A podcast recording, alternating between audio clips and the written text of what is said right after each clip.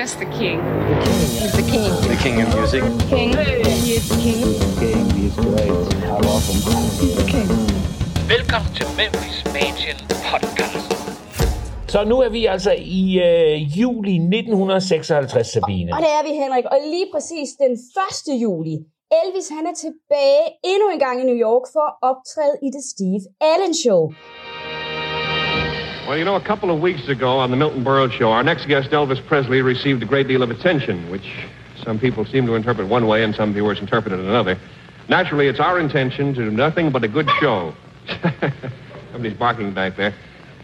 We want to do a show the whole family can watch and enjoy, and we always do. And tonight we are presenting Elvis Presley in his, what you might call his first comeback. And at this time, it gives me extreme pleasure to introduce the new Elvis Presley. Here he is. Han åbner showet med I Want You, I Need You, I Love You med The Jordanaire som backup. Efterfulgt af Hound Dog, som han synger til en noget urolig Basset Hound. Alt imens han er iklædt en smoking, som Steve Allen gav ham inden showet.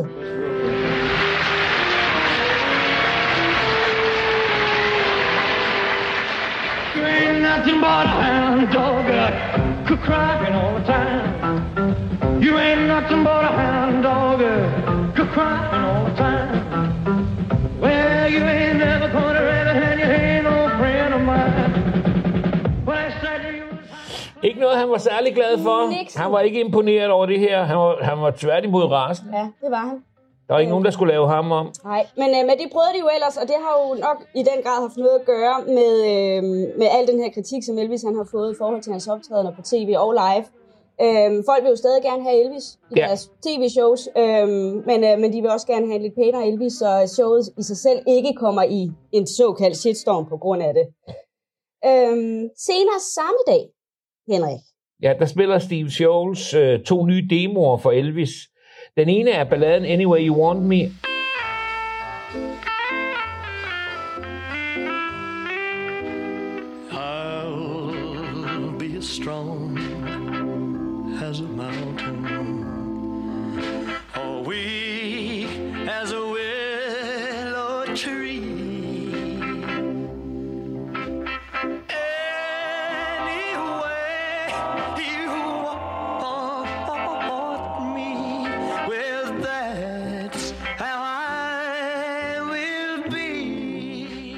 Og den anden er rock and roll nummeret Too Much. Han ender med at indspille begge to. sådan. Well, honey, I love you too much. I need your love too much. Want the thrill of your tough energy. I can't love you too much. You do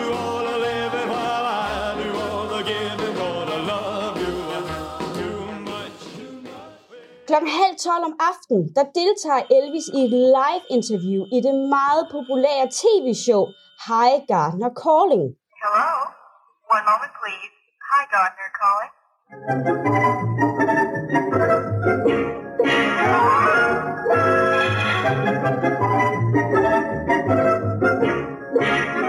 Hello. I'm Marilyn Highgarden's secretary. Tonight, as usual, the Herald Tribune syndicated columnist will be checking stories live and unrehearsed with names that make news. We'll talk with veteran band leader Ted Lewis, Egyptian dancer Nejla Ace, the unidentified author of a shocking book titled I Was a Dope Addict, and to get right into action immediately with the most controversial entertainer of the year, well, you'll hear who. Hi, hmm. I have Elvis Presley on the phone. Hello. Han bliver endnu en gang spurgt, om han har lært noget fra den kritik, som han jo gentagende gange modtager for sin musik. Elvis han svarer kort og kontant, nej, det har jeg ikke. Jeg føler ikke, jeg har gjort noget forkert. And do you think you've learned anything from the criticism leveled at you? No, I haven't. You haven't, huh? Because uh, I don't I don't feel I'm doing anything wrong. Do you read the stuff? Do I read you mean the The reviews? mm, not if I can help it.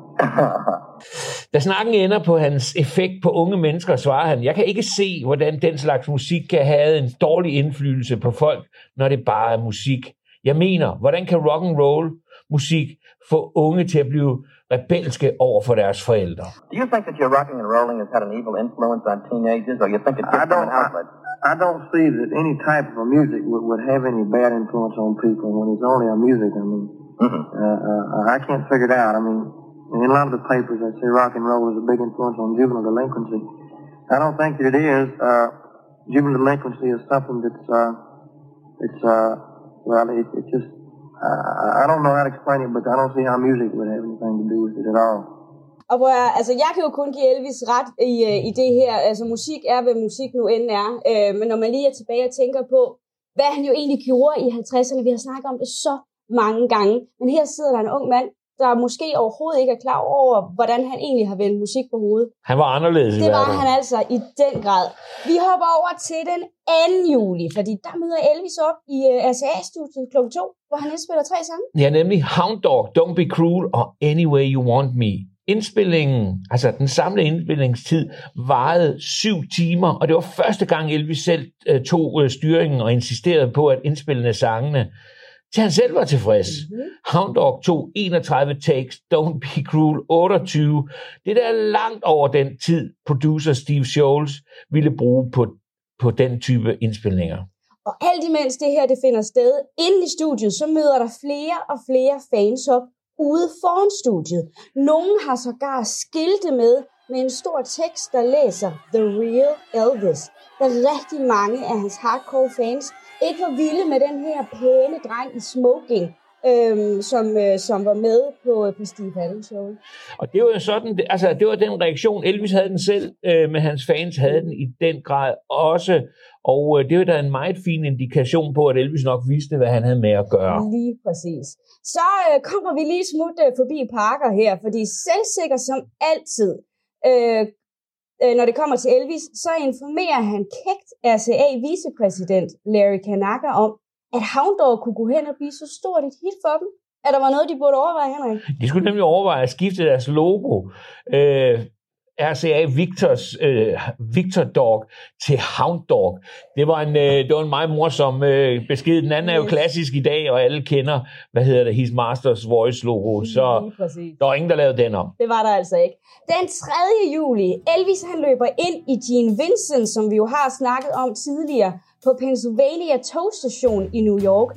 Og han når lige at give ham et klap på skulderen og sige tillykke med hans succes med, øh, med rockabilly-nummeret Bebop Lula, inden han hopper på en 27 timers togrejse til Memphis. Puha, Mhm. mm-hmm. lang tur. Den 4. juli, Elvis kommer hjem til Audubon Drive, lige tids nok til at nyde swimmingpoolen øh, og øh, bruge sin aften sammen med hans familie og kæreste Barbara Hearn, som øh, han for øvrigt øh, spiller et par af hans nye acetates for Don't Be Cruel og Anyway You Want Me.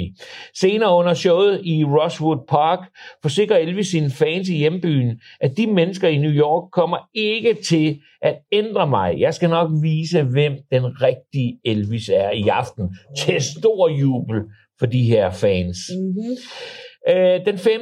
til den 10. juli, Elvis tager en velfortjent ferie efter sin succes, og i løbet af de næste par dage tager han blandt andet en smuttur til Tupelo og senere til øh, øh, Biloxi, hvor han, øh, hvor han, hvor han øh, uanmeldt øh, møder op hjemme hos June Juninko, øh, sammen med Red West og hans fætter Gene.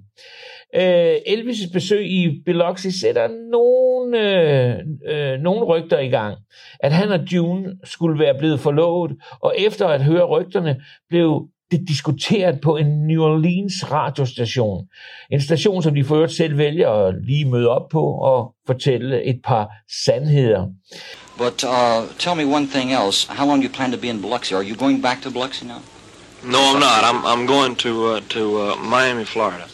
Miami, Florida. Yes. Are you booked down there? No, I'm I'm on vacation. I- I'm off for about three weeks. It's the first vacation I've had since I've been in the business. Men det gør, øh, ændrer ikke historien, fordi dagen efter så blev June vækket øh, af en opringning fra en journalist, der blandt, gerne, der blandt andet gerne ville vide, om Elvis øh, fik et godnatkys, og hendes svar var enkelt. Hvad tror du? Han er vidunderlig, var hendes svar.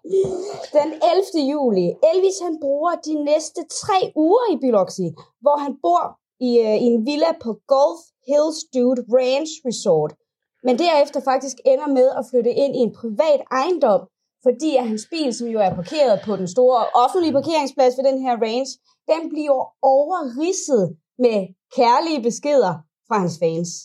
Au, au, au. Mm-hmm. Men øh, hvorfor Elvis han bruger øh, næste tre, de næste tre uger her, det øh, skal jeg så have at vide i et, øh, i et andet afsnit her. Jeg glæder mig. Now you got me started, don't you leave me broken hearted, love